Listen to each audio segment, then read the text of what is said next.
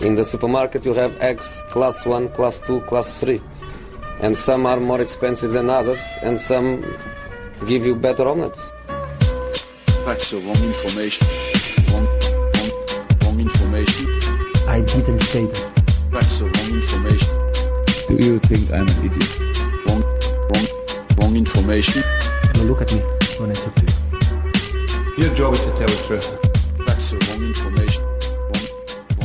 Ja, ni hör ju på vignetten. Det är dags för Sillypodden här denna tisdag. Mycket har hänt, får man säga.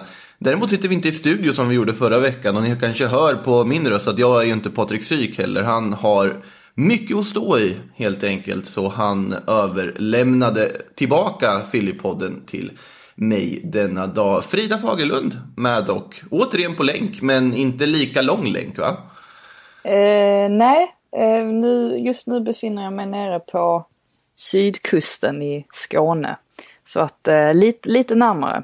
Eh, absolut. du Eh, ja, nej, men jag ska inte klaga. Det är alltid kul och som igår när jag hängde lite på stranden här så eh, kom, eh, alltså efter träningen så kom eh, eh, halva TFFs A-lag också och la sig och, och solade. Jag bara, jag bara kände liksom att nu, nu är jag hemma när jag har TFF så nära också. Så det kändes, kändes extra bra.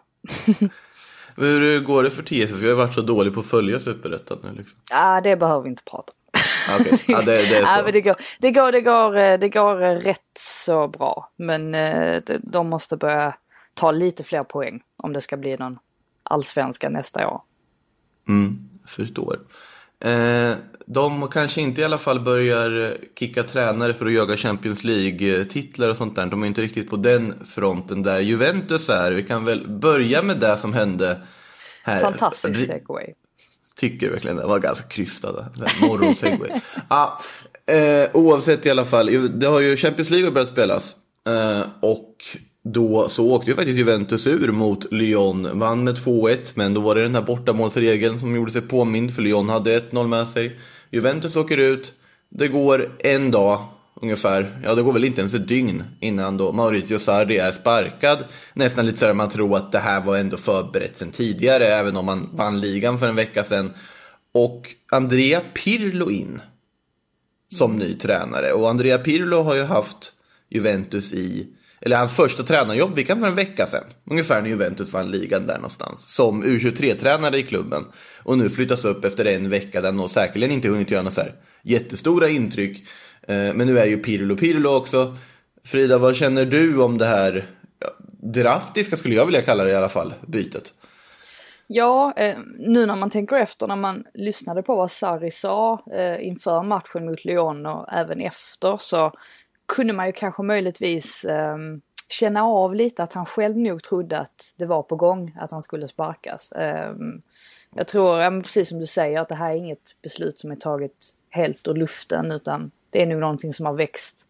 Ett beslut som har växt fram och det säger väl någonting om Sarri och och, och han som tränare. Ehm, men att man går efter Pirlo är ju, det är ju lite av en chansning. Eh, så är det ju. Ehm, När man plockar in någon som inte har den typen av eh, erfarenheter. Å andra sidan så är det ju ett mönster som vi ser eh, i många klubbar. Och Juventus, eller både Juventus och Pirlo har väl någon förhoppning om att det ska bli som i Zidans fall eller ja, till och med Pep Guardiola för att ta ett liksom, ännu mer extremare exempel. Att, att det kommer gå riktigt bra helt enkelt att ta det steget. Ehm, och det som det har rapporterat om under säsongen är ju framförallt då att det har funnits ett missnöje i spelarleden eh, i Juventus.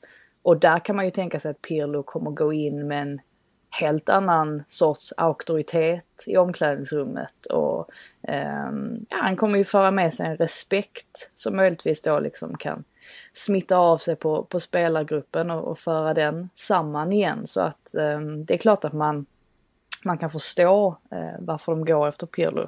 Eh, och att man liksom vill, ja men det här med klubbidentitet som vi så ofta pratar om och som är så viktigt idag eh, och så vidare. Ehm, jag tror att de gör, eller jag tycker att de gjorde rätt som eh, lät Sarri gå, även om jag kan tycka synd om honom också att han inte fick ehm, längre tid på sig. Men det är ju så det är i den här världen. Ehm, sen återstår det att se hur, hur väl Pirlo kommer göra. Men vi vet ju alla också vilken otrolig fotbollshjärna han har. Så att även om han inte har bevisat sig än på den här högsta nivån så kan man väl tänka sig att han eh, nog ska kunna, kunna greja det. Men det är ett, ja, det är ett jäkla ansvar. Ja. Ja, och att man gör det en sån här off-season som är så pass kort. För att det är ju, alltså serien börjar ju igen nu i mitten av september. Det är inte mycket tid att förbereda sig. Och om man jämför med till exempel Zidane och Guardiola som du nämnde. De hade ju inga så stora meriter på tränarlistan innan de tog över respektive klubb. Men Guardiola hade ändå B-lagssäsong med Barca. Han hade ändå jobbat med en någorlunda tid. Zidane hade flera B-lagssäsonger med Real Madrid jobbat som assisterande under Ancelotti och så vidare. Pirlo har ju noll erfarenhet.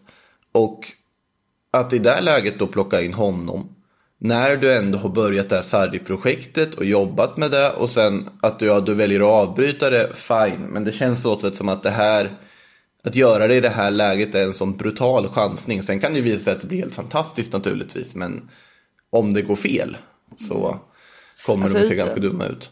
Ja men precis, Ut, utan att veta såklart alltså, nå- Mm. någonting om vad som pågår inne i det omklädningsrummet. Men jag tror, eller det, det är ju ett mönster man ser väldigt ofta att så fort en tränare tappar omklädningsrummet så måste han ryka i princip. För att det är så himla svårt att har man liksom haft, eh, börjat få dispyter med, med vissa spelare, alltså börjat ehm, ja, alltså att vissa spelare liksom har börjat eh, tappa förtroende då, inte minst om det gäller nyckelspelare. Då är det väldigt svårt att, att återhämta sig från det.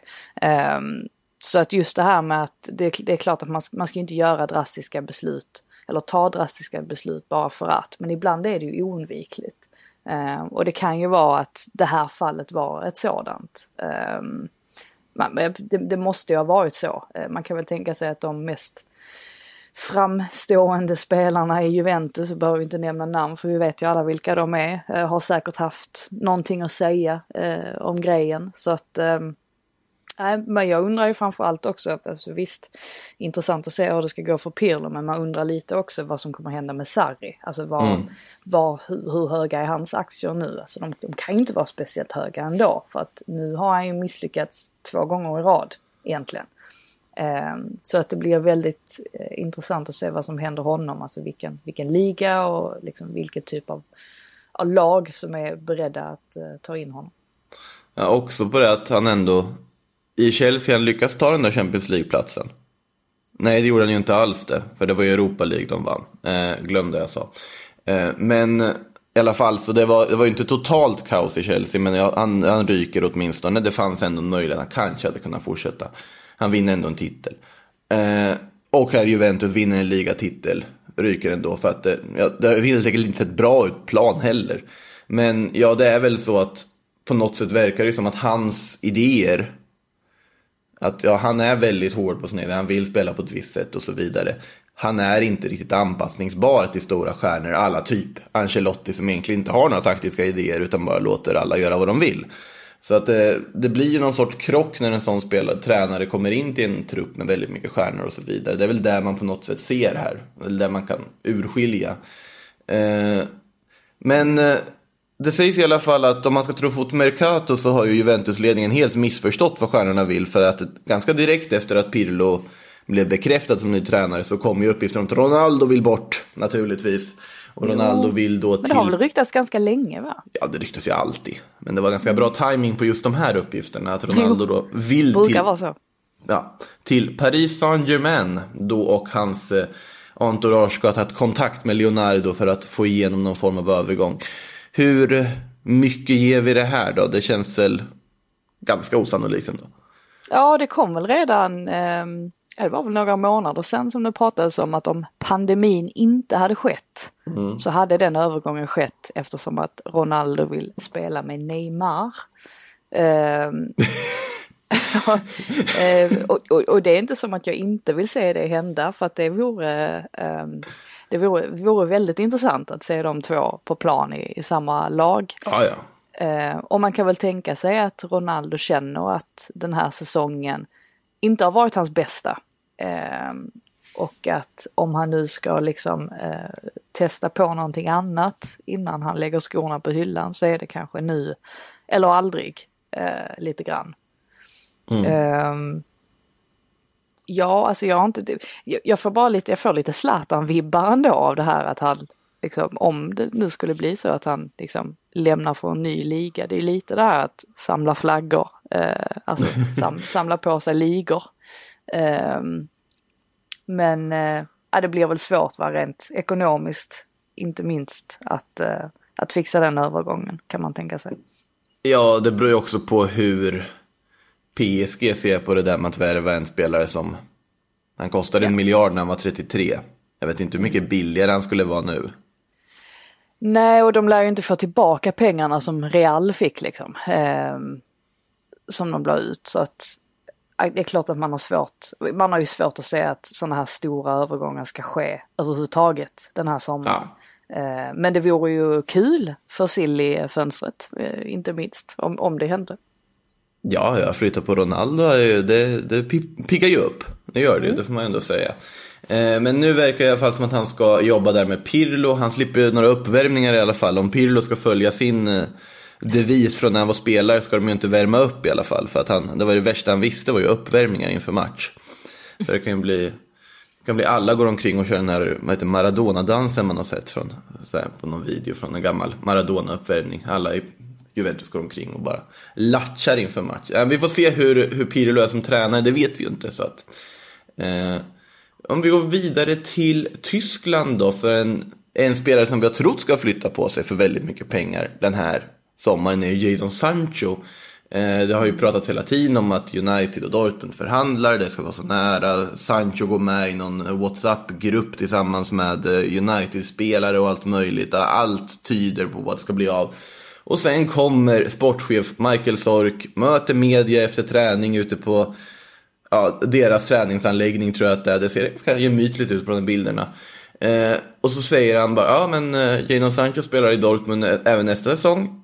Eh, vi har eh, förhandlat upp hans lön, han har förlängt till 2023. Det kommer inte ske, han blir kvar här, punkt. Det besvarar alla frågor. Eh, hur förvånad blev du när du hörde det uttalandet? Mm, jag blev ju mest förvånad över det här att han hade förlängt kontraktet i hemlighet. Ja. Eh, det, det, var, det var väl den biten man liksom, där studsade man till eh, lite grann. Eh, men det är väl klart att de känner att de sitter på en guldklimp som United väldigt, väldigt, väldigt, väldigt gärna vill ha. Så att Dortmund sitter ju i en bra position, eh, minst sagt. Å andra sidan så är det ju ett litet eh, riskabelt spel också. Um, nu är det ju inte så att Dortmund är i behov av några pengar egentligen, alltså inte på det sättet som många andra klubbar är. Så att man förstår ju varför de kan hålla sig kyliga. Um, jag läste att de hade plockat in eh, Stefan Lichtsteiners, eh, en, för övrigt en spelare som man inte tänker på sådär jätteofta längre. Eh, att Nej. hans bror hade plockats in som en eh, sorts, eh, vad säger man, eh, en länk eh, i den här affären, alltså av Dortmund. Det är också, också lite speciellt eh, att man gör på det sättet. Alltså, det är inte så ofta man läser att det sker. Så att uppenbarligen så finns det ju någon tanke där från Dortmund att de ändå, ja det är klart de ska ju sälja honom på sikt, men att det ändå har funnits någon, någon tanke kring det, alltså redan, redan nu. Ehm, jag tror fortfarande att den här affären kan ske eh, innan eh, nästa säsong drar igång. Ehm, men det signalerar ju givetvis någonting eh, utåt sett. Det signalerar ju inte minst, alltså att Sorker ut och säger det här signalerar ju inte minst att de kommer inte låta United styra och ställa i den här dealen. Utan det kommer vara på deras villkor. Eh, så får vi se hur det blir. Alltså United har ju ett par namn på, på listan om det inte skulle gå att, att ordna Sancho. Men det är klart att det, det är honom de vill ha och Sancho verkar väl själv också eh, vara väldigt, eller ha siktet inställt på just eh, United. Så att, eh, nej, men kul ändå med en liten, att det blir en liten så här stökig historia ändå. Att det inte går sådär jättesmidigt. Det är ju roligt för oss utomstående som liksom bara tittar på. Ja, eh, det var ju 10 augusti igår också. Och det var ju just det datumet som Dortmund väldigt tidigt sa att det här är datumet, vi ska ha allting klart. Till dess har ni på er att betala 120 miljoner euro i utköpsklausul för att få Sancho. Och 10 augusti går då Sork ut och säger men det har inte kommit något, det, det är liksom klart, han blir kvar här. Men vi ska komma ihåg att exakt samma sak, man kan nästan liksom karbonkopiera Sorks citat och slänga till tre år tidigare när Osman Dembélé ryktades bort. Att då sa han också Osman Dembélé blir kvar här, han kommer inte gå den här sommaren och vi räknar med honom nästa säsong. Två månader senare så betalar Barcelona ja, en ofantligt stor summa för att värva Dembélé.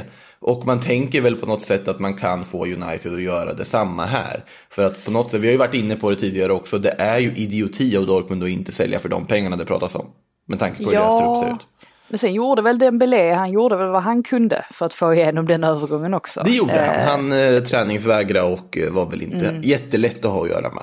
Nej. Så man känner att kanske Sancho måste, även om man såklart inte ska, eh, alltså man måste respektera klubben eller sin, arbets, sin nu- nuvarande arbetsgivare. Så kanske det måste till att han också eh, börjar protestera lite grann för att, eh, för att det ska ske. Men jag tror inte heller att det är omöjligt. Nej, Sancho är dessutom en mer etablerad stjärna än vad Dembélé var. Dembélé var ju snarare en rå talang som Barcelona betalade överpris för och som haft problem med skador. Men Sancho är ju en liksom klar världsstjärna. Där får du ju kvalitet som kommer gå in rakt in och bara förbättra laget. Så att det blir ju en annan, annan historia där. Vi får väl se hur det där utvecklar sig om United eh, ja, spelar spelet med Dortmund eller inte. Men eh, det sägs ju naturligtvis att de tittar på andra namn nu också och Douglas Costa dök då upp i ryktesvängarna ryktessvängarna som ett alternativ. Och då hoppar vi tillbaka till Turin. För att Douglas Costa han spelar ju i Juventus. Och han är ju en av flera då som då uppges vara på väg bort från klubben som ska säljas den här sommaren för att finansiera annat. Och då pratas det även om Blythe Matuidi som enligt uppgifter ska vara klar för Inter Miami och MLS. Känns det rätt läge för honom att dra dit. Han, är väl inte, han är inte på topp direkt. Eh, Sami Khedira, Mattia De Figlio och Alexandro kommer också lämna laget enligt Tuttosport. Men Douglas Costa, ja, alltså som ett komplement absolut, men Ja, alltså så som jag har förstått det så har det ju, då har det varit tal om ett lån eh, till United. Eh, Ah. och inget, inget köp. Ehm, och det, det kan man väl, eh, jag, jag, jag ser inte den övergången som speciellt troligt. Jag kan förstå om han har funnits med på någon lista eller sådär eftersom att man är i stort behov av att förstärka på just högerkanten. Men nej, jag, jag, jag tror inte stenhårt Eh, på den övergången. Eh, det tror jag inte. Eh, en annan spelare som har pratat som också är väl Robin Batondo i, Schalke. Också ett namn som har liksom poppat upp. Men det är klart man kan ju tänka sig att United sitter väl med sin lista över potentiella spelare för att de måste ju ha en, en plan B om det nu inte blir av med Sancho för att det blir ju svårt att försöka liksom slåss om Champions League-platser och ja, ligatitlar får man väl ändå räkna in nästa säsong om man enbart sitter med Mason Greenwood och Daniel James eh, som backup så att eh, man kan förstå att de vill ha in en spelare. Eh, men jag tror inte att det blir Douglas Costa på lån i alla fall. Nej, det känns som något som, om det skulle ske så sker det väldigt sent på fönstret när andra alternativ har försvunnit. Eh, Rabbi Matondo känns ju inte heller, som du nämnde nu, är ju inte i närheten en färdig produkt heller för att kunna gå in och börja spela United än. Så att det blir nog en Sancho-jakt och sen får man se hur den går, lite så. Så det kan nog bli lite sen, sena affärer från Uniteds del, kan man tänka sig. Eh, Enligt eh, några som verkar vara lite mer tidiga ute, Benfica här i alla fall, enligt portugisiska rekord så ska Edinson Cavani, han har ju suttit där på fri transfer ett tag och varit klar för alla möjliga klubbar. Senaste klubben han ska vara klar för då i alla fall, det är ju Benfica. Eh, enligt då den portugisiska tidningen så ska uruguayanen vara överens om ett treårsavtal med den portugisiska klubben.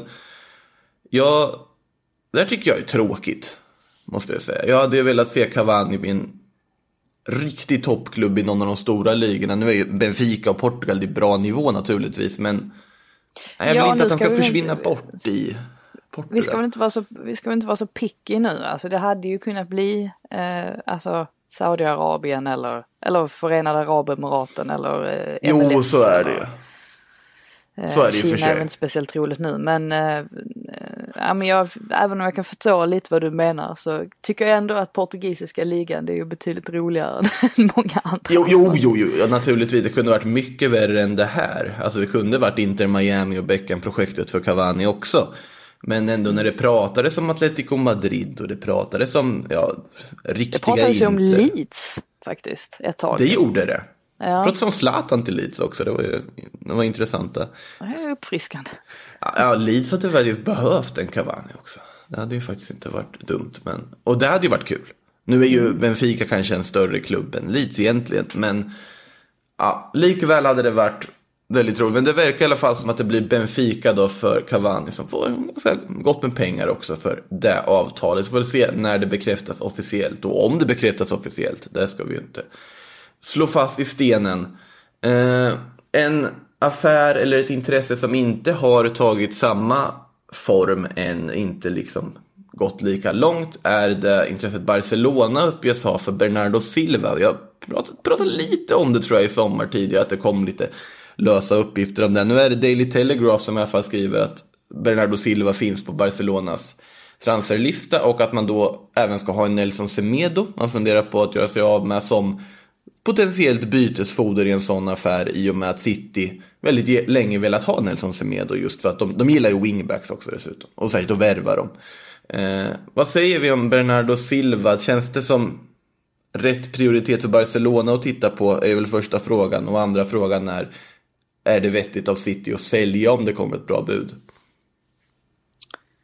Alltså jag, jag, jag tycker ju inte att...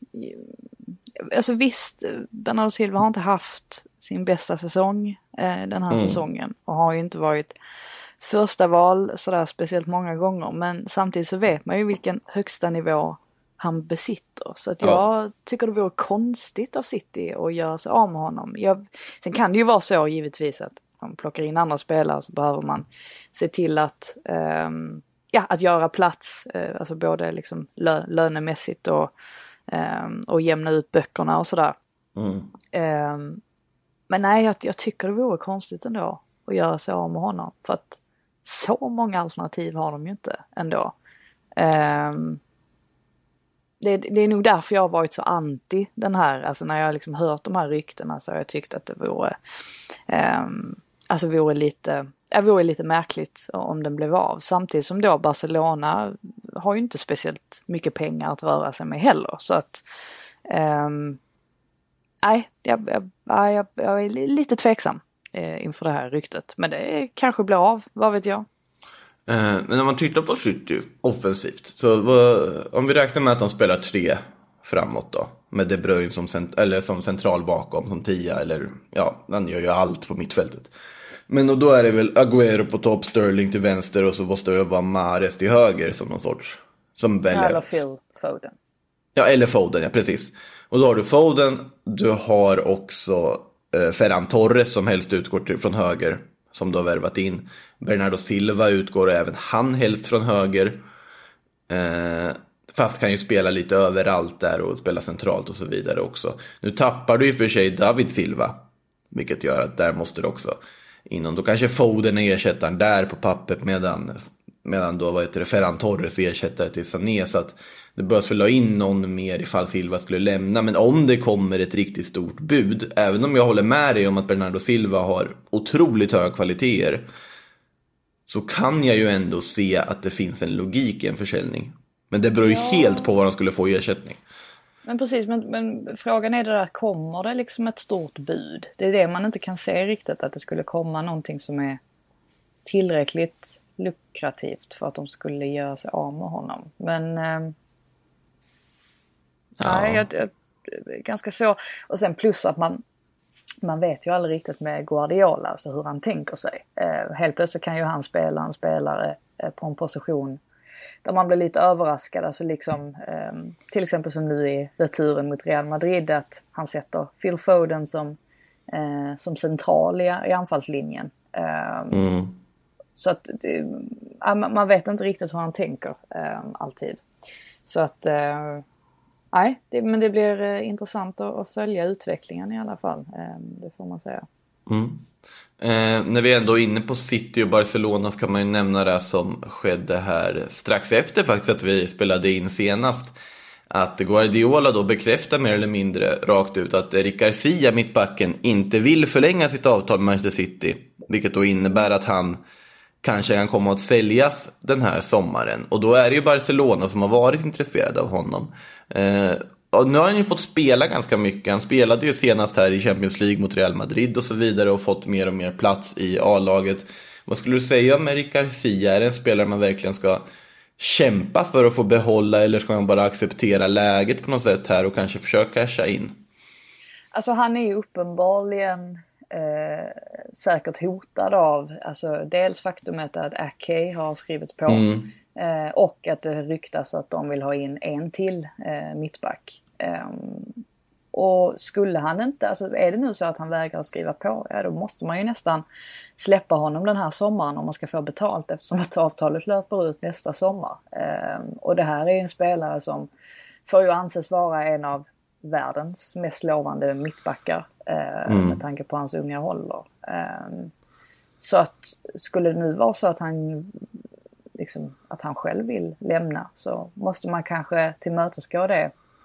Ehm, samtidigt som det är en svår, det är en svår sits för att Guardiola kan ju inte heller man kan, man kan inte ehm, ehm, vad säger man? Man kan inte ehm, liksom försäkra Garcia om att ja men du kommer få så här, Nej. så här mycket speltid. Det är, det är omöjligt att säga eh, egentligen. Samtidigt som man kan förstå Garcias sida också att han är i en ålder där han måste spela A-lagsfotboll för att han ska liksom utvecklas till att bli en ännu bättre mittback eh, med tanke på hans ålder och sådär. Så att det är en ganska svår, eh, eller en knivig sits, eh, särskilt för Citys del. Eh, för som sagt, här kan man ju få, ha, här har man ju chansen att kunna casha in ordentligt. Jag vet inte, jag såg att Barca vill inte betala mer än, vad är det, runt 150 miljoner kronor.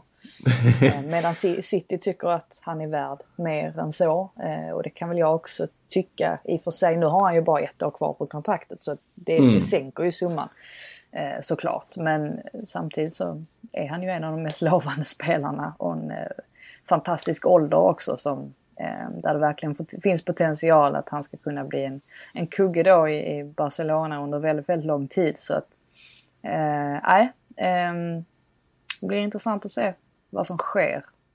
Ja, alltså att Barcelona vill ha honom är ju uppenbart också på att det finns ju sådana likheter med när Gerard Piqué kom hem. Att han gick i ung ålder till Manchester Club. Han är och petar lite på startelvan ändå med och liksom spelar lite och ser lovande ut. Och sen värvas tillbaka till Barcelona, växer där och blir liksom ja, kaptensmaterial och en av de viktigaste spelarna i klubben. Getting engaged is a moment worth cherishing. A one of a kind ring that you design at Blue Nile can help your love sparkle. Just choose your diamond and setting. When you've found the one, you'll get it delivered right to your door. Finding the right engagement ring can be nerve wracking. At Blue Nile, you'll have the expert guidance needed and a diamond guarantee that ensures you're getting the highest quality at the best price. Cherish all of life's moments and save up to 30% at BlueNile.com. That's BlueNile.com. Och man ser väl samma utveckling, eller förhoppning om att Eric Garcia ska göra en liknande resa. Om han nu lyckas värva hem honom. Men det känns som att det här blir lite svårare än när man plockade Piqué. För Piqué var väl inte riktigt på samma nivå av att, ja, hypad på samma sätt. Det var inte samma tid heller där kanske talanger hypades på samma vis som de gör nu. Så att, eh, nej det ska bli, jag håller med, det ska bli otroligt intressant att se vad det här landar i. Jag tror att Barcelona skulle må bra av att få in honom oavsett. Eh, Liverpool, de har ju faktiskt värvat. Det är bara inga krusiduller, det är officiellt bekräftat alltihopa. De har värvat en vänsterback. Kostas Tsimikas, 24-årig vänsterback från Olympiakos för 130 miljoner kronor, uppges det i alla fall. Eh, det känns ju som en oerhört alltså, Liverpool-kompatibel värvning att göra sett till det vi var inne på lite förra veckan, med att Liverpool att man jobbar ju på ett visst sätt. Man ser potential hos vissa spelare och plockar dem. Kanske spelare som inte alla andra jagar. Eh, jag vet inte om man ska slänga ur den här frågan till dig Frida, men vad, vad vet du om Kostas Tsimikas? jag vet att han har varit, eller att han har spelat i Esbjerg. Jaha, har Det du det? var- Är det sant? Ja, det tyckte jag var lite, li- lite intressant. eh, Det är kul. Kurios. Han har varit utlånad där, eller var det under 2017? Var han bra då? Eh. Framgick det också? Det, jag följer inte Esbjerg sådär jättehårt. kan jag påstå, så jag eh, minns inte riktigt eh, vilken nivå han höll. Nej men det här är såklart, precis som du säger så kan man ju tänka sig att det här är väl scoutat. Eh, Man är ju framförallt imponerad av att det gick så snabbt från att man insåg att den här dealen med Jamal Lewis inte skulle bli av eftersom att Norwich inte ville släppa honom för en viss summa. Så dröjer det bara några dagar och sen är man eh, överens med Olympiakos i, istället. Eh, så att det är ju givetvis, eh, ja alltså ett, ett bra jobb på så sätt av, eh, av Liverpool. Och man kan väl tänka sig då att den här killen har eh, extrema möjligheter att utvecklas. Och jag tror att som, som ytterback så ser man ju givetvis vad, alltså vad Jörgen Klopp har gjort. Dels då med Trent Alexander-Arnold till höger men givetvis framförallt Robertson till vänster och att man har någon sorts eh, bild eller vision av att man själv vill ta samma typ av steg och utvecklas på samma sätt eh, under Klopp. Så att eh, det ska bli spännande att följa och det var ju såklart helt vitalt för Liverpool att få in en backup Ja, till Robertson. Det har ju saknats. Eh, och nu är det ju egentligen bara, men det är ju framförallt en, en mittback och sen en, en backup där fram då som liksom är av störst prioritet nu. Så att eh, helt plötsligt har de ju kommit en bit i, i transferfönstret eh, i alla fall. Så att det känns som att de är nog ganska lugna i, i Liverpool-lägret eh, med tanke på hur situationen ser ut. Mm. Man, vet, nu vet jag inte om Tsimikas kan spela till höger också, men annars skulle man ju vilja ha någon liknande form av backup till Trent också så man kan avlasta honom. Eller om man vill flytta in honom i mitten och testa lite någon match eller något, att man ändå har ett högerbacksalternativ också. De har ju Eh, James Milner. ja, James Milner är väl alternativ överallt, eller? Ja, exakt. Ja. Eh, men när man tittar, det lilla man har hört eller sett av Tsimikas så där var ju precis som du var inne på det där att han också i intervjun är väldigt tydlig med att ja men jag ville komma hit och lära mig av Andy Robertson och följa och utvecklas för egen del. Och dessutom om man tittar stats så han gjorde ju ändå sju assist som ytterback förra säsongen. Han verkar ju vara också, han är ju inte den så här han är ingen stoppkloss bak utan det är ju snarare en ytterback som gärna hänger med i anfallen och är duktig med goda inlägg och så vidare. Så det känns ju som man får bara anta att det är väldigt välscoutat och att man har en god plan. För det har ju Liverpools värvningar varit under de senaste åren. Har ju, gemensamma nämnaren är att de är ju välscoutade. Och de har en tanke. Så att man får ju bara lita på att Costa Tsimikas är the real deal för Liverpool helt enkelt. Så, så pass mycket cred får vi ändå ge den sportsliga ledningen. Eh, Arsenal då, hur mycket cred ger vi deras sportsliga ledning? Eh, William har vi nämnt förut, vi var lite oense också om hur bra vi tycker den värvningen är. Men eh, enligt Sky Sports ska det i alla fall vara väldigt, väldigt nära nu att han i princip är klar för Arsenal. Han har ju redan sagt hej då till Chelsea-fansen med ett fint meddelande på sociala medier och Chelsea som klubb har även sagt farväl till William på sociala medier. Så att det är väl, nu är det väl Arsenal som gäller. Ja, nej, men det verkar ju som det. Um, och jag tycker att det är liksom en övergång som blir ännu mer logisk ehm, när jag insåg att han eh, själv föredrar att eh, spela centralt. Ehm, alltså kanske till och med alltså lite släpande då bakom en Ah. eventuell striker. Vilket gjorde att, för jag har haft lite eh, bekymmer i huvudet med att få ihop liksom, eh, hur ska man liksom få in PP, alltså vad, kan man Mm. liksom spela på andra kanten eller kan William, eh, ska man flytta över honom till andra kanten? Men, men nu, alltså, it makes more sense för mig i alla fall, när man inser att, alltså hur Arteta tänker. Alltså Arteta vill ju uppenbarligen väldigt gärna ha spelare som är väldigt versatile och kan spela på olika typer av positioner. Det är väl därför han framförallt vill ha Partey också, eh, kan man tänka sig. Eh, ursäkta mitt engelska uttal på Partey. får man eh, flagga för. Eh, så att man inte får några eh, arga kommentarer. Men, ehm, ja, men jag, tycker, jag tycker ändå att det, jag vet att han borde vara på nedgång eh, på grund av sin ålder och ett, ett treårsavtal som det pratas om. Det är ju det är ganska lång tid. Alltså han kommer ju vara eh, ja, han kommer ju vara rätt gammal ju när det går ut. Men jag tycker Mm. ändå att med tanke på hur bra han har varit den här säsongen så är det ändå en bra värvning eh, för Arsenal med tanke på deras situation och att de inte kan välja och vraka eh, som de vill alls eh, på samma sätt. Det löser i alla fall ett sorts eller ett typ av problem. Eh, sen måste man ju fortfarande såklart alltså titta, alltså dels då på att ha en Dels då en mittfältare som alltså mer en, en sorts ryggrad eh, som Mm. man i så fall kan få i Partey eh, och helst av allt eh, en extra mittback. Eh, men det är liksom ett, ett steg närmare eh, någon sorts komplett startelva i alla fall. Eh, och nu verkar det ju som att Aubameyang också, det, det finns ju, jag tycker det kän- känns som att det finns mindre som talar för att han ryker nu eh, jämfört med tidigare. Så att Utan tvekan. Eh, ja, de är ju på väg någonstans i alla fall. Eh, alltså i en positiv riktning och det är väl det som är viktigast nu för, för Arsenals del. Ja, man kan ju prata hur mycket man vill om att ja, men det här är ju, det är ju plus 30 spelare åldersmässigt som de signar nu på avtal.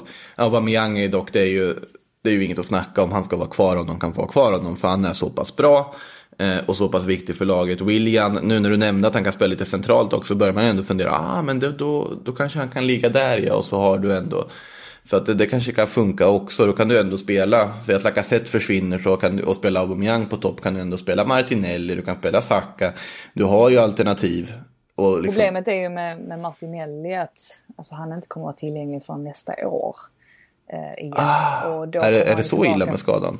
Ja, och då kommer han ju tillbaka från en ganska svår knäskada så man kan tänka sig att det kommer att ta lite tid. Um, Då kan man ju synd. Mm. Det är synd för hans del för att eh, det hade ju varit ett guldläge för honom att verkligen eh, spela in sig i, i Verkligen. ordinarie startelva på allvar. Så att, ehm, det är ju givetvis ett, eh, en liten missräkning. Ehm, men som sagt nu har man ju, alltså får man in William så har man ju ändå alternativ. Eh, sen kan det ju bli så att man måste skeppa Lacazette ändå exempelvis och helst då, alltså man kommer ju skeppa Guendouzi men man vill ju se till att få bra betalt för honom.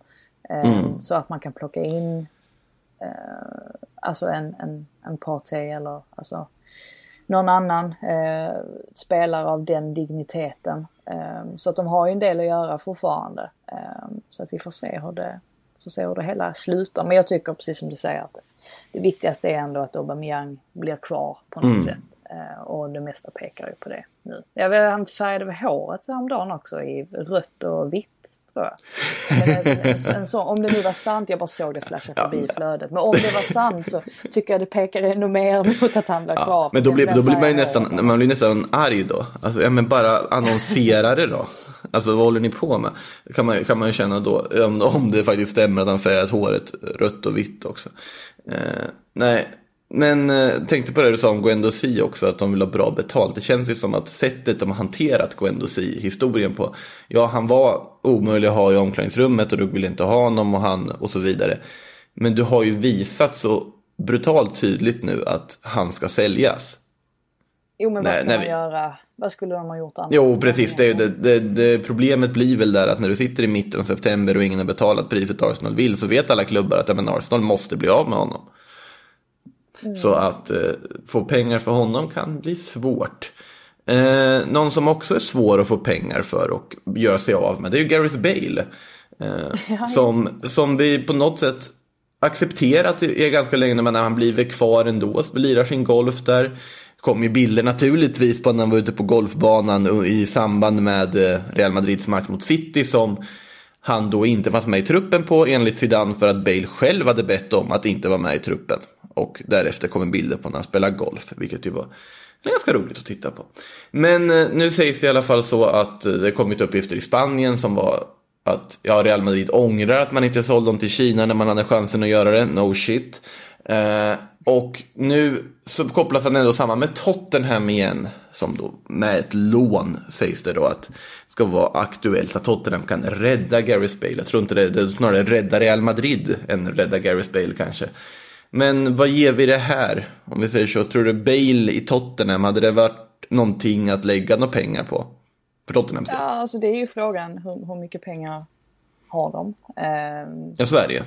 För att det, det, som jag ser det så är ju ekonomin det enda hindret för, för en, alltså en flytt till, tillbaka till Premier League. Eh, vilket man annars kan se som väldigt logiskt. Och det vore ju, alltså det vore ju helt sjukt egentligen för Tottenham att ha både Gareth Bale och Harry Kane i samma, eh, i samma lag. Eh, Och sån. Alltså, vi vet ju, vi vet ju liksom vilken nivå Gareth Bale besitter.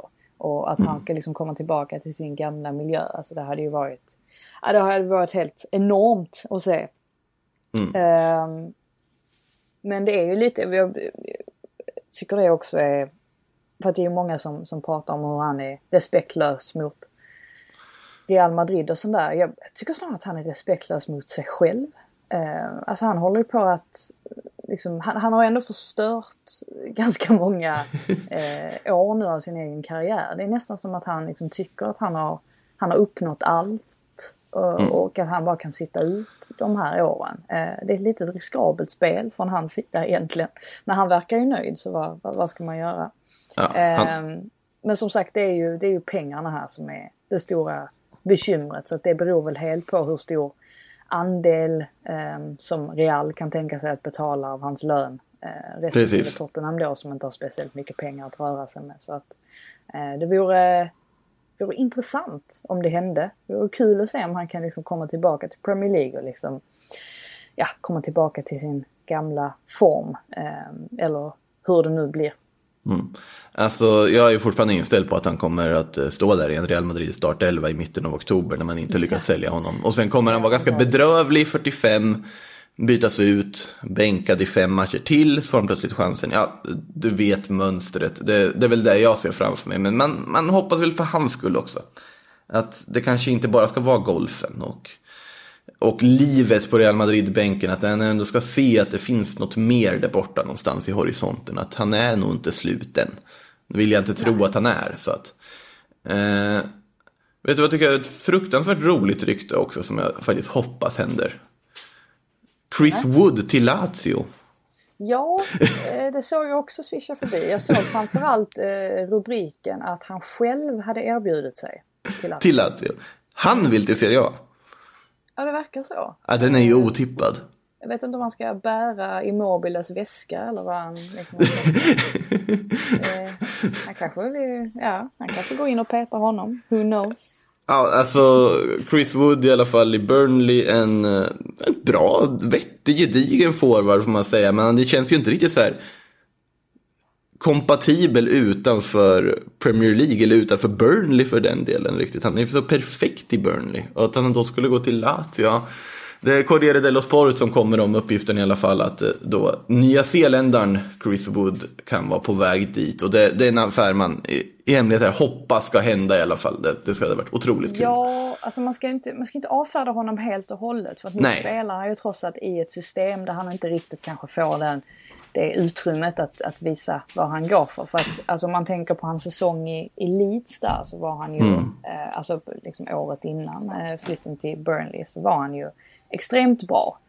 Ehm, och han har ju liksom, besitter ju en, en speed och det är ju just därför han passar så bra in i Burnley för att han, han bidrog med någonting, just, eller kom in med någonting som de saknade i, i anfallet. Så att ehm, jag jag tycker kanske inte att man ska, man ska inte avfärda det helt eh, och hållet för att det är fortfarande en bra anfallare. Men det var lite kul bara att han att det stod att han själv hade erbjudit sig. Jag förstår inte riktigt hur det går till ens. Att man liksom sitter och tittar på Lazio en kväll eller så tänker man att oj, de behöver en backup till Immobile. Och sen så man Den också här bänken såg riktigt mysig ut att sätta sig Ja, på. ja men lite så. Ja. Jag, jag, jag vet inte riktigt hur. hur Han kanske, all- han kanske alltid har drömt om att spela i Serie A. Det är ju inte omöjligt Ja. att han har känt att "Nej, men det här är ligan jag vill spela i. Att han har Eller att sett, spela med David Silva, att det är det han är ute efter. Eh, han ser chansen sin till chans. det. Ja. Ja, David Silva närmar ju sig Lazio, om, om ni har missat det för övrigt. Eh, innan vi går vidare på lite lyssnarfrågor så vill jag prata Villarreal. För att eh, de har ju nu officiellt gjort klart med Takefusa Kubo på lån från Real Madrid. Eh, den japanske supertalangen då som alltså får kliva upp en snäpp och börja spela lite Europa League nästa säsong också. Och ska spela med i Villarreal under Emery. Eh, ett Villarreal som inte verkar vara klara där, för i Spanien så uppges det att det ska vara klart med både Dani Parejo och Francis Coquelin från Valencia och detta för ett helt osannolikt reapris. Den senaste uppgiften jag såg var att Coquelin skulle kosta 8 miljoner plus bonusar och Parejo skulle vara gratis. Eh, vad Valencia sysslar med, det kan man verkligen fråga sig för att eh, Berätta också- gärna.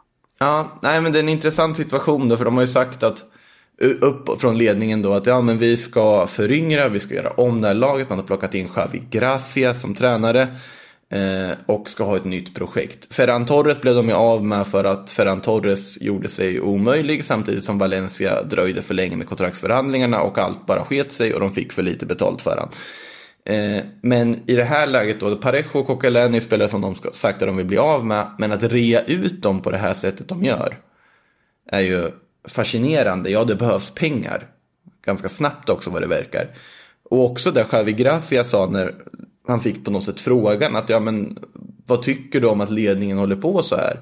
Att ja men jag är ju van vid att jag förstår hur det är när man inte har så mycket pengar. Det var så i Malaga också. Och om man tänker hur Malaga gick från det, sitter fast i segundan nu så bådar det ju inte gott för Valencia inför fortsättningen. Eh, att man rear ut sin lagkapten till en lokal rival gratis. Eh, ja, det, man kan prata hur länge som helst om Valencia. Vi får se, det kanske är någon lyssnarfråga som behandlar dem till och med. Det har kommit en del här fast jag slängde ut tweeten relativt sent. Ja, det är vår gamla ko- kollega Erik Ahlbeck frågar hur dumma är Valencia på skalan 1 till 10? Alltså man är ju och petar på ettan ja. Alltså, det, det måste jag Men, ändå men säga. det blir inte, nej, det blir väl 10 då? Ja just det, det blir Tack, tack. Ja, man är och petar på... frågan var ställd på ett... Jag skyller på frågan. Dåligt. Ja, okej, ja. Nej, nej Ta men... inte eh, på dig eget ansvar. Skyll, skyll på andra. Ja, men Ahlbeck kan man skylla på. Jag har ändå jobbat med killen. Nej, men t- 10. De angränsar ju på tvåsiffrigt på dumhetsskalan. I alla fall om de kastar Parejo gratis. Det kan jag väl säga. Sen kan jag köpa att man säljer Parejo. Att man vill ha en ny start och så vidare. Det kan jag förstå. Men att rea ut honom när det är fortfarande en spelare som i sina bästa stunder är en av La Ligas bästa mittfältare. Ja, det, det känns ju lite konstigt måste jag ju säga. Eh, vidare här då, många frågor om Jadon Sancho naturligtvis i och med det, det har vi ju redan behandlat våra tankar kring. Eh, här ska vi se, då har vi också lite från Declan Rice, flera. Eh, Mon Loco frågar när han är klar, han är på semester med Tomori, Pulisic, Mount och Abraham tydligen. Och Johan Persson säger att det pratas ju en del om Declan Rice till Chelsea, men då som mittback. Vad tycker ni om det? Själv tycker jag det känns konstigt att lägga så mycket pengar och sen inte spela honom som mittfältare. Han gjorde bort sig väldigt ofta som mittback i West Ham innan han plockades upp. Vad tycker du, Frida? Ja, jag är ju lite splittrad här för att jag förstår ju varför Chelsea är där och kollar läget. Just på grund av alltså, hans bakgrund i Chelsea. Ehm, Och också det här att de är ju i behov av en mittback och då är ju såklart han ett alternativ och det är ju framförallt väldigt bra då, eller behändigt, att man kan spela honom på mittfältet också om det skulle behövas. Ehm, if, jag, jag undrar lite hur West Ham tänker här för att eh, det, ser- det, signar, det ger ju inga bra signaler om de skulle släppa Rice. Eh, med tanke på att han, han är ju ganska lång kontrakt också så det är inte som att de sitter i en... Eh, alltså de behöver inte hetsa fram eh, någonting här. Eh, de kan ju sitta ganska lugnt i båten på så vis. Men ska man släppa honom och försöka få alltså, riktigt bra betalt och köpa in andra spelare eller ge, alltså, vill- vill man satsa på Declan Rice, liksom bygga, bygga laget ännu mer kring honom. Eh, han är ju bara 21 år. Liksom. Eh, det här är ju en spelare som har framtiden för sig. Eh, å andra sidan så talar det ju ännu mer, alltså visst nu umgås han ju jämt med Mason Mount och, och alla de här eh, killarna. Men han kanske har en liten inre längtan också om att komma tillbaka till Chelsea. Så det brukar ju Mm. vara så när man har tillhört en klubb liksom i, i unga dagar. Att man kanske gärna vill, eh, vill komma tillbaka. Så att, ja, det beror lite på hur man, hur man tänker här. Som sagt, West Ham har inte heller jättemycket pengar att röra sig med. Så att det är kanske deras chans att få in lite cash och kunna lägga på, på andra positioner exempelvis. Ja, vänsterback då som är ganska eh, som de verkligen behöver ha in till exempel. Så att Nej, det är, här kan man gå fram och tillbaka ganska länge. Och Ja, är det kan man verkligen. Eh, Jimmy Serti frågar faktiskt om just West Ham också. De, han säger det som du säger, att West Ham har inga pengar och behöver sälja för att kunna köpa mycket dödkött som Lanzini, Andersson med flera. Vilka ska ut och vilka tycker det skulle kunna gå in och lyfta?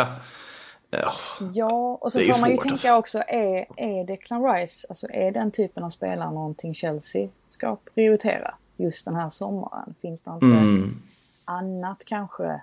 Alltså om man tänker mittbackar, eh, de gick inte efter Ackey för att de kände att liksom, de mittbackarna man har i sitt stall är ungefär lika bra. Eller det är inte den, Ackey var inte den typen av spelare som de liksom, alltså med den, de typen av, den typen av egenskaper som man vill ha in.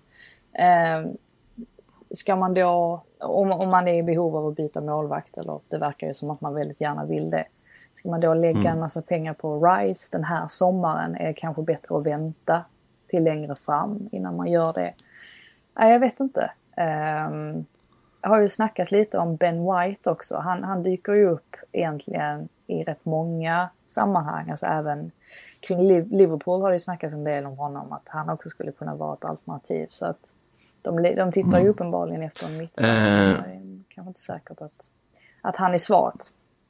Nej, det, vi får väl se vad de gör där. Det, det kommer väl surras både hit och dit. Man förstår ju ändå varför det ryktas om Declan Rice i och med liksom Chelsea-kopplingen och alltihopa. Eh, det har kommit en liten bomb här faktiskt som jag inte noterade precis innan vi startade upp. Men jag får informerat här också lite genom frågor. Martin Ödegård verkar vara tillbakakallad till Real Madrid om man ska tro AS. Och att det inte blir Real Sociedad nästa säsong utan han alltså ska återvända till Real nu. Eh, bland annat Daniel Alsen frågar om det om Real plockar tillbaka Ödegård. Vem tror ni ersätter honom i Sociedad? Jag hade ju sagt Takefusa Kubo om man inte var klar för Villarreal redan för det hade varit helt perfekt. Eh, förvånas över de här uppgifterna måste jag säga att Ödegård ska tillbaka.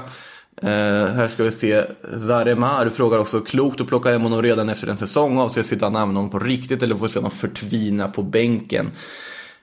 Alltså om han plockas tillbaka nu, då har jag väldigt svårt att se att han ska förtvina på en bänk.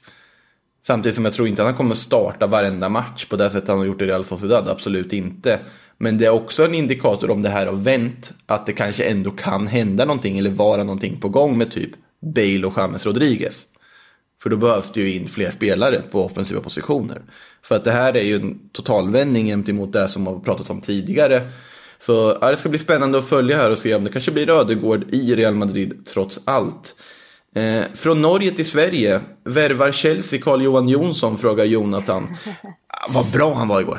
Herregud, vilken hade, insats. Han hade en bra, eh, ehm, han hade en bra kväll. Eh, för jag, jag twittrade ju det som Mm. på, halvt på skoj där. Och liksom, Carl Jonsson till, eh, till eh, PL. Ehm, men det brukar ju bli så. Alltså när, när en spelare presterar. Nu pratar väl de flesta egentligen om Rasmus Falk efter matchen igår. Men, eh, Och det först gjorde de det. Ja, ja, men, ja men precis. Och sen så föll han bort lite grann. Så tog eh, Kalle Jonsson över där. Eh, men men det, faktiskt, det, det brukar ju bli att engelska klubbar och engelsk media får ju upp ögonen för spelare först när de möts och eh, spelaren i fråga gör en bra match. Eh, lite synd ändå, det är lite trist när man får släppa in ett straffmål. Det är lite orättvist. Eh, jag Ja. såg att någon eh, kompis eller twittrade om att, eh, att eh, att det borde nästan inte räknas. Att eh, liksom, alltså, om man släpper in straffmål borde det ändå liksom ses som ett clean sheet. Och det kan jag hålla med om lite grann för att han, nej, han var stark. Eh, ska jag tillägga så här, jag ser på Twitter också att för mig så trender för det är uppåtgående trend i Sverige. Carl-Johan Jonsson, det trodde man inte man skulle få se i sitt liv. Nej, Men Eh, ni får se, Chelsea letar ju en ny målvakt. Who knows? Han kanske får sitt... Ja. sitt- Ja, jag vet att någon frågade mig när jag tweetade något liknande hyllning där igår också om är det Chelsea? Men då så tänkte jag Sheffield United. Alltså om, om Dean Henderson liksom inte får förlängt. Eller man kan ju lyckas förlänga det här lånet. Du behöver in en målvakt, Ramsdale. eh, Budgivningen verkar ju inte gå som planerat med Bournemouth som kräver massa pengar. Carl-Johan Jonsson kanske inte är ett dumt alternativ då. Eh, Billigare alternativ om inte annat ju. Ehm, Jämfört med, alltså än om man skulle plocka liksom någon, Ja, onekligen. onekligen. någon engelsk målvakt. Så att ja. Nej, Melker Byström frågar ju där, Carl-Johan Jonssons nya transfervärde. Vad säger vi att han ger? Ger vi han 100 millar? Nej. Jag tycker sånt 70-80? Kanske? Beroende på klubb Det är som så värvar. himla svår. Han är ändå 30. Jo, men han är ändå 30 bast. Tänker man att, alltså. Ja, det- Ja, han är det ändå där, alltså- Ja, han är ju, det är inte som att, hade han varit 25. Då eh, hade jag kanske trott att han hade kunnat få till en liksom, större över, övergång. Men nu är han ju, alltså även om målvakter har förstås längre livslängd än vad andra spelare har så är det ju ändå, nej. Sen är han ju, ja. Han är ganska lång i och för sig. Viktigt när man var målvakt. Det är ju det. Och målvakter håller ju, målvakter. håller ju lite längre också. Så att, eh, men Mm. alltså om de skulle få ett bra bud på honom såklart. Köpenhamn ska sälja på hype. Om vi säger så. Det Mm. känns ju som ett optimalt läge att göra. Ja, vi, kan, vi, kan alla, vi kan i alla fall hoppas. Kan vi göra. Vi hoppas, vi hoppas. Eh, Det, det unnar man Carl-Johan Jonsson, tycker jag. Eh, tycker vi avslutar på Carl-Johan Jonsson och avslutar på topp här med någonting trevligt. Eh, mer Europa League ikväll också. Sevilla, Wolverhampton bland annat. Ska du kolla den kanske? Ja, ja, men det ska jag definitivt göra. Det ska bli kul att se, alltså framförallt där hur, om Wolves kan liksom komma tillbaka till, de har ju, de har ju vacklat lite ändå, eller de gjorde ju det efter omstarten där, så vi får se Mm. om de kan komma tillbaka till sitt gamla jag. blir intressant att se. Eh, Och sen har vi Champions League i veckan och så vidare också. Och Sillypodden den återvänder förr eller senare, sannolikt innan den här veckan är slut, återigen med ett nytt avsnitt. Tills dess får ni ha det gott allihop. Vi hörs. Ta hand om er i värmen. Hej då.